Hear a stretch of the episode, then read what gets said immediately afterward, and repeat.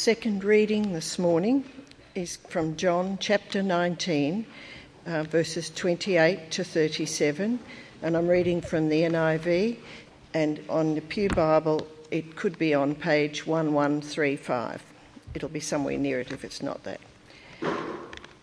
The passage is titled The Death of Jesus. Later, knowing that everything had now been finished, and so that Scripture would be fulfilled, Jesus said, I am thirsty. A jar of wine vinegar was there, so they soaked a sponge in it, put the sponge on a stalk of the hyssop plant, and lifted it to Jesus' lips. When he had received the drink, Jesus said, It is finished. With that, he bowed his head and gave up his spirit. Now it was the day of preparation, and the next day was to be a special Sabbath, because the Jewish leaders did not want the bodies left on the crosses during the Sabbath. They asked Pilate to have the legs broken and the bodies taken down. The soldiers therefore came and broke the legs of the first man who had been crucified with Jesus, and then those of the other. But when they came to Jesus and found that he was already dead, they did not break his legs. Instead, one of the soldiers pierced Jesus' side with a spear, bringing a sudden flow of blood and water. The man who saw it has given testimony, and his testimony is true.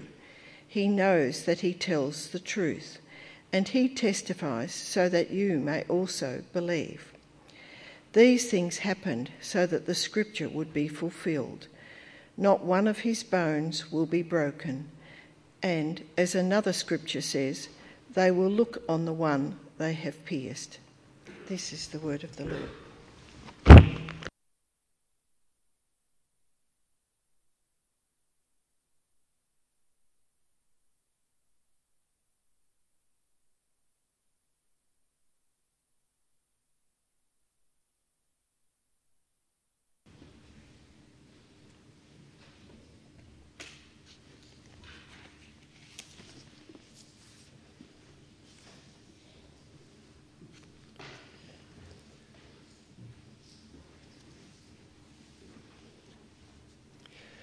Well, once again, thank you very much for your warm welcome here today. It's always a great delight for me to uh, come to Surrey Hills.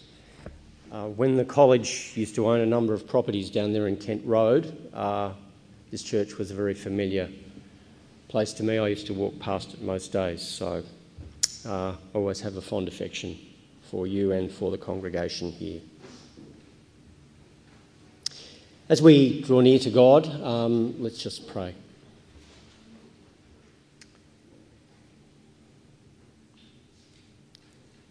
Father, we know that you have exalted above all things your name and your word. And we pray that as we come to read the scriptures today, uh, your spirit would shine upon this open page and give us a revelation of Jesus, uh, not simply a mere man nor just a miracle worker but the one who can actually take away our sin. We pray, our God, that you give us a spirit too of humility and repentance, that we would turn to Him and rely upon Him in a way that uh, sees us safe to eternal life. And we ask this in Jesus' name and for His sake. Amen. Would you please turn with me to John chapter 1?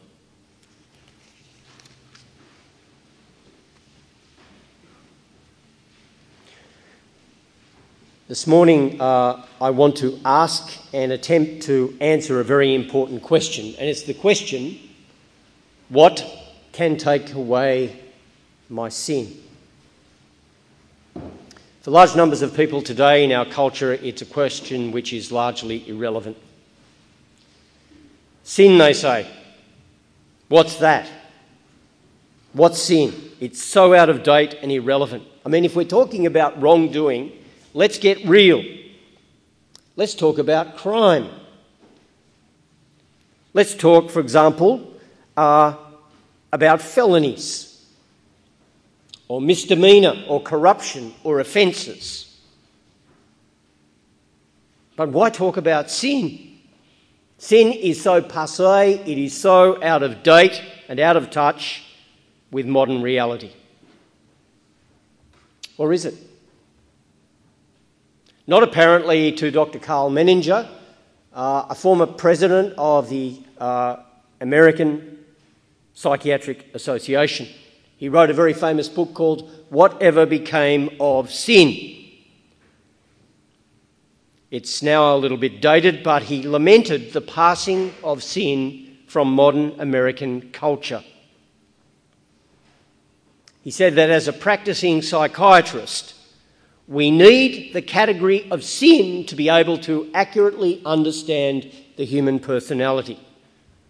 And if we omit the mention of sin, we impoverish our understanding of human nature. Without sin, he said, so much of human behaviour is poorly understood and poorly defined.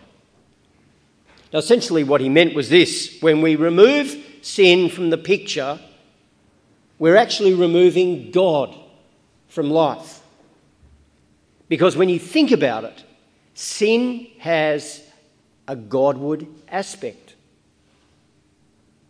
That's why people who don't believe in God don't like using the word sin. It gets God in through the back door. That's why they prefer to talk about things like crime. But if God is the most important and relevant person in existence, it makes very good sense to talk about sin. And removing God from the picture you know, as it were, rebalances all of life in such a way that we become imbalanced. Would you say, Peter, why is it such a relevant issue? It's a relevant issue because sin reminds us that the most critical factor in our existence is the fact that we have transgressed the will of God. It means that we've committed an offence against God. Uh, we've broken the law of God. In other words, our primary problem is not so much our problems with others, although they're vitally important. Our most fundamental problem is our problem with God. And people today don't want to recognise it. They prefer to cat- categorise human misbehaviour under a range of different categories which removes God entirely from the picture. So they define offences as crimes or felonies or misdemeanours or some act of malfeasance. See, it's, it's possible to declare something to be a crime when it's not actually a sin. You know, the Victorian government had a go at the, the other day. It's now a crime for an elderly man who's doing nothing. He's just simply got his head bowed, sitting on a seat, and praying within a certain distance from an abortion clinic. So, really? Well, they've got the same law in the ACT, and three men in their 80s, could you believe it, who didn't even look at the women and who were sitting a significant distance away, were regarded as committing a crime but did they commit a sin? You see, it's this idea of sin as an offence against God that takes us to the heart of understanding the human condition. Now that I've explained why the idea of sin is so important, let me mention another associated word. It's the idea of judgment. And this is the idea that really has Peter FitzSimons, the man with the red bandana, and the uh, journalist who's also the president of the Australian Republican Association, and Peter Van Onselen, consulting editor at the Australian, in such a lather. They don't like it. They've condemned Israel for using the idea. But judgment or condemnation is an important idea because it reminds us of God's response towards sin.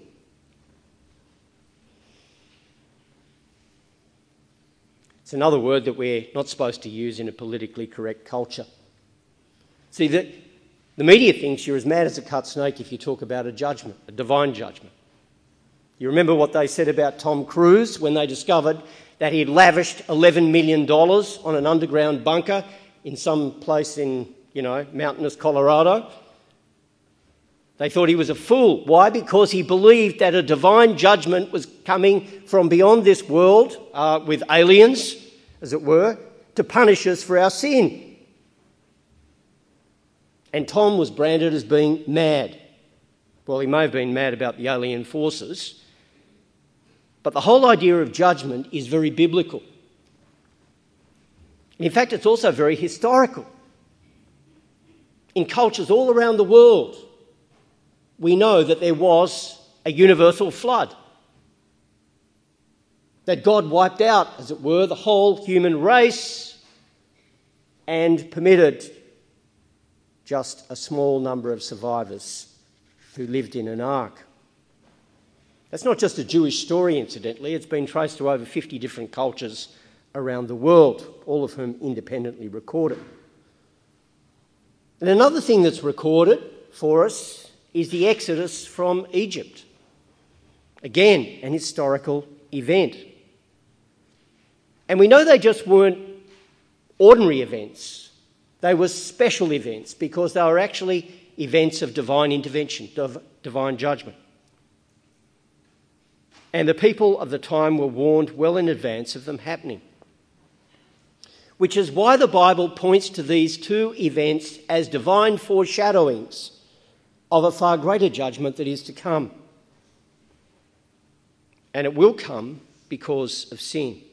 And it's that one aspect of divine judgment as a result of sin that we need to reflect on because it takes us to the heart of the work of Jesus Christ.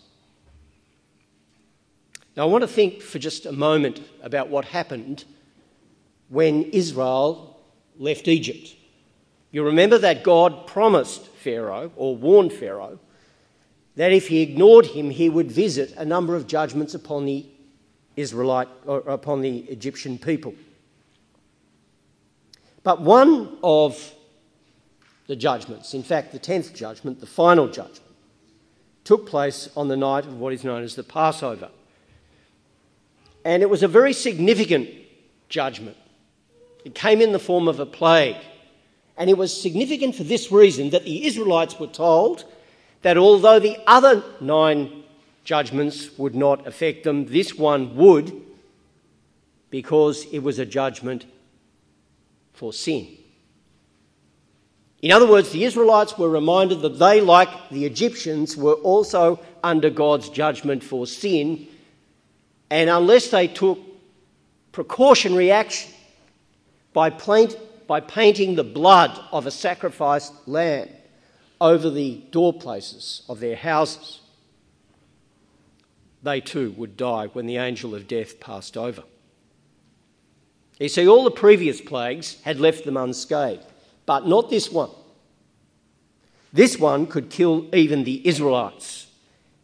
And God gave this plague because He wanted us to realize that even God's people are no more righteous than those who are His enemies. And we too face the penalty of sin. I wonder if you realise that.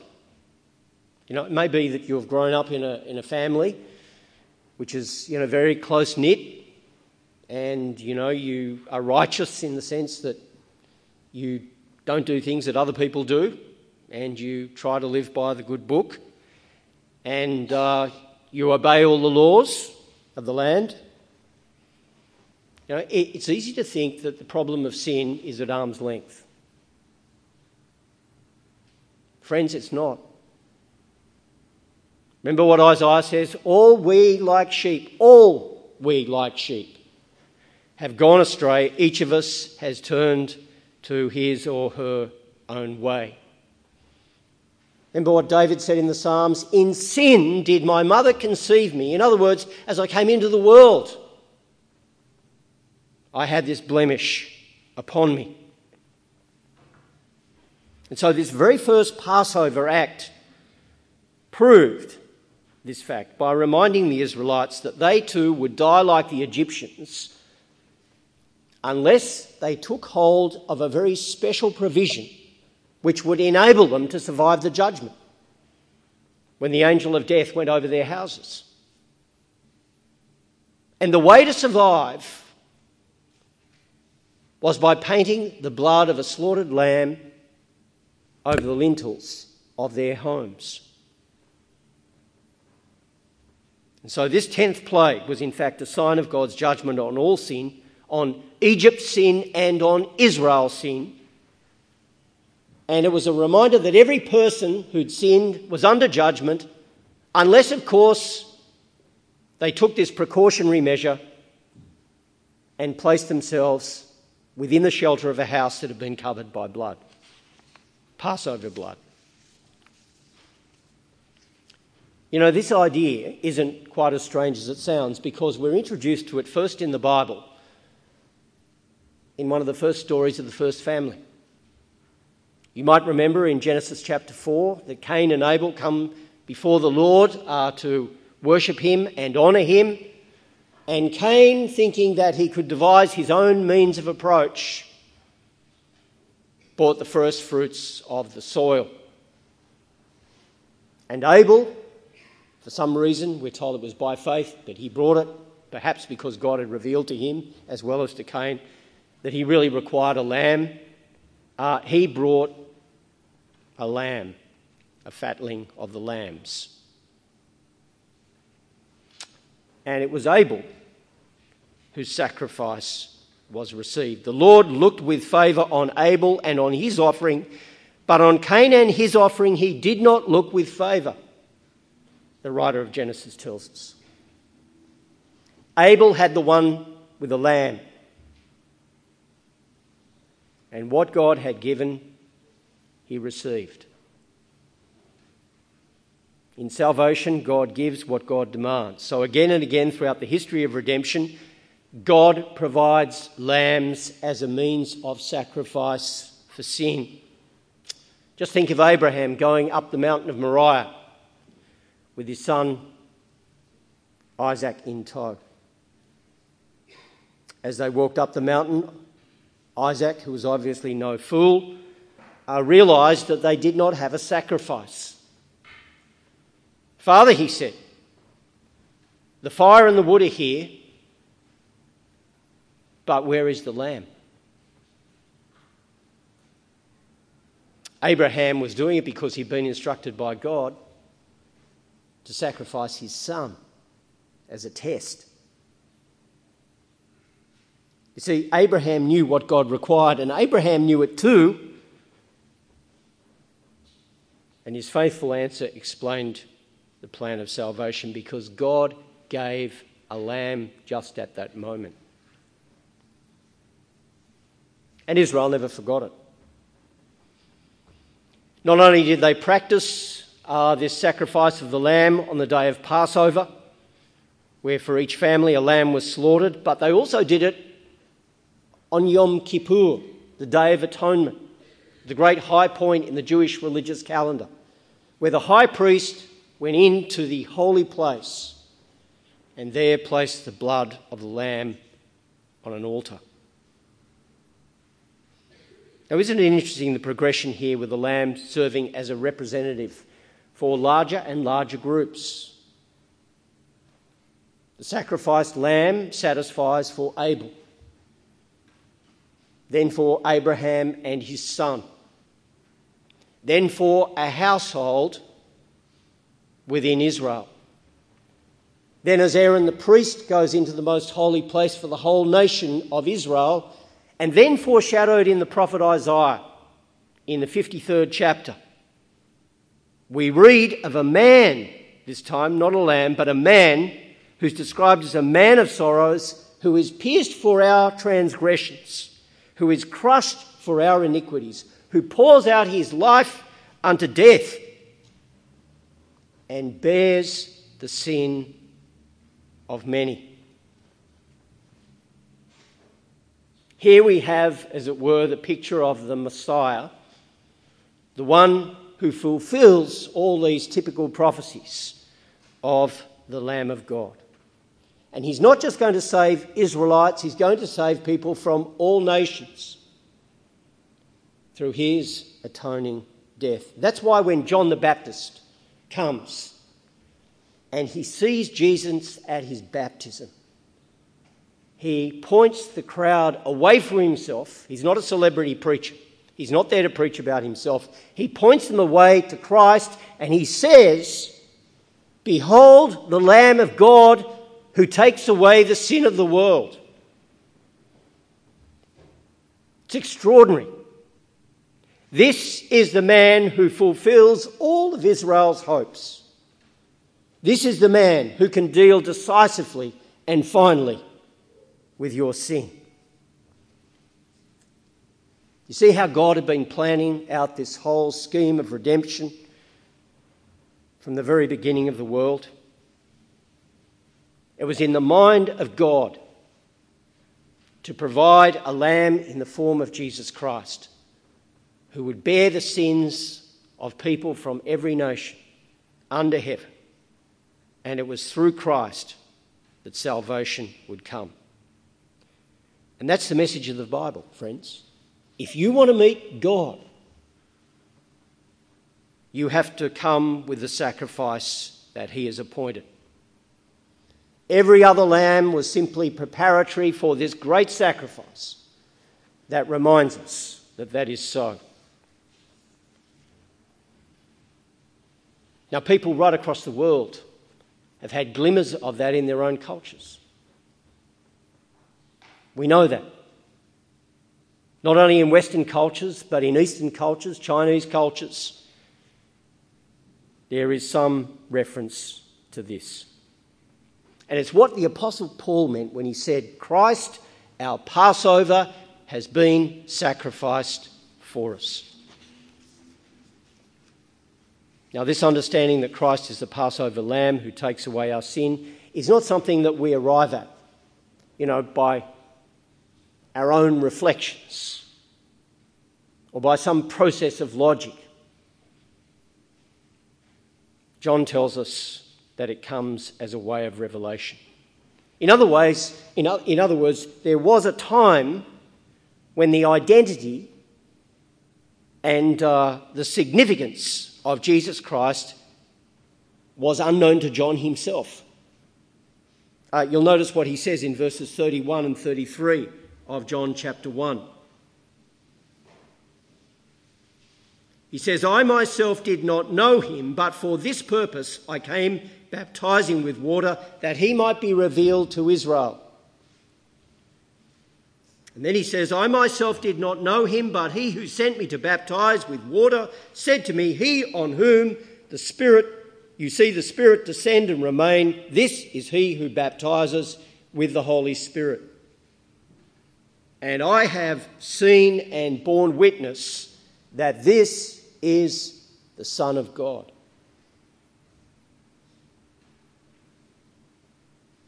And then he said in very significant language Behold, the Lamb of God who takes away the sin of the world. See what John's saying here? There was a time when all I knew Jesus when I knew Jesus, rather, he was just my cousin and he was a carpenter. And as we had periodic, you know, gatherings, family gatherings, uh, I learnt that he was a very wise man. And I heard he had a reputation as a teacher.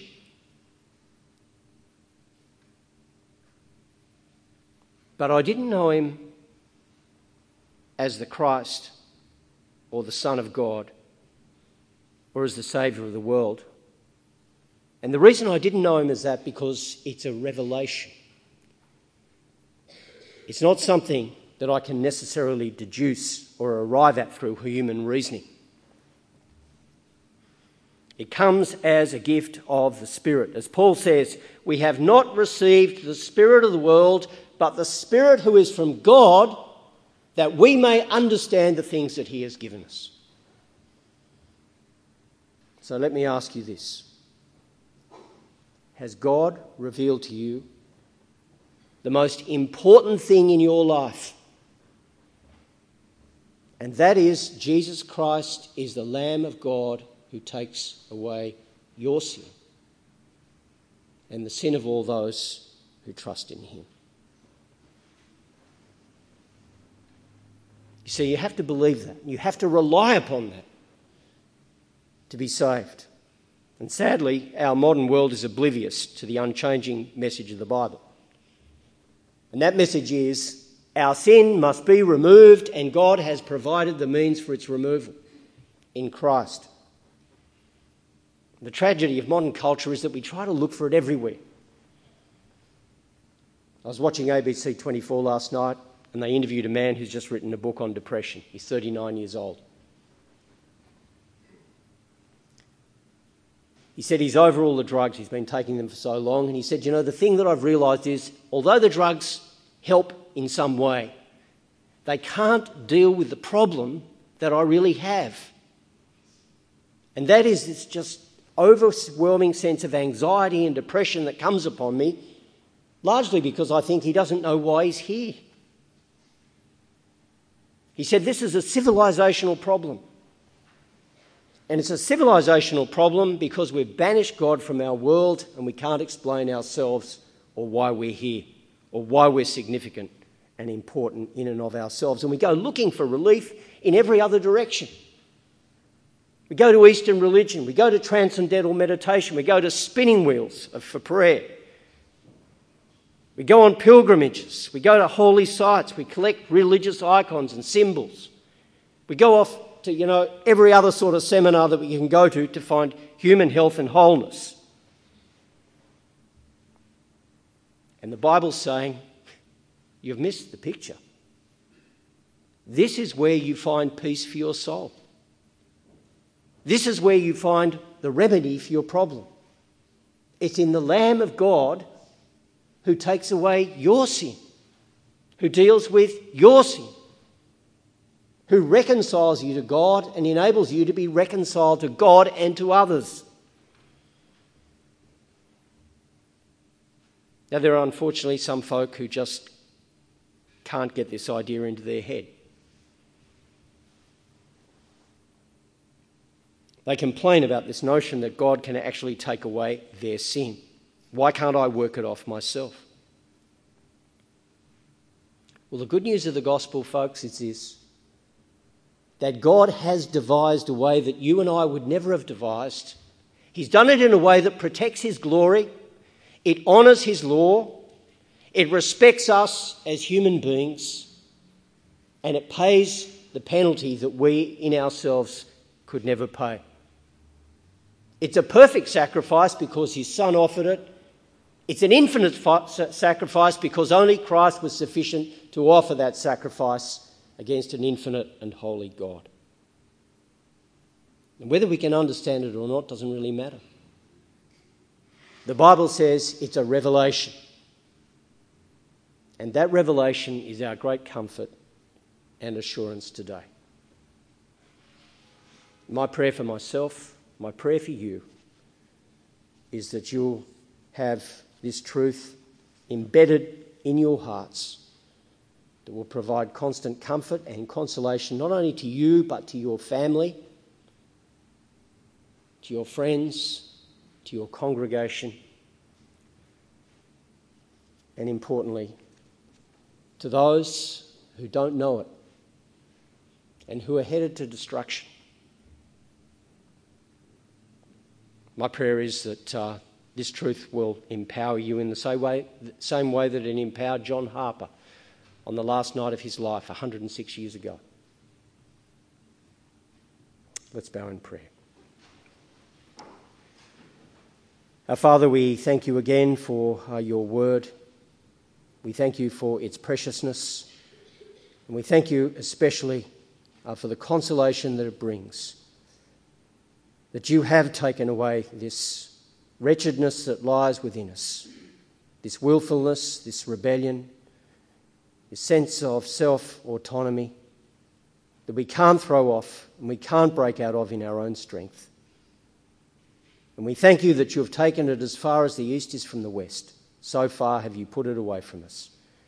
And we bless you and thank you in Jesus' name. Amen.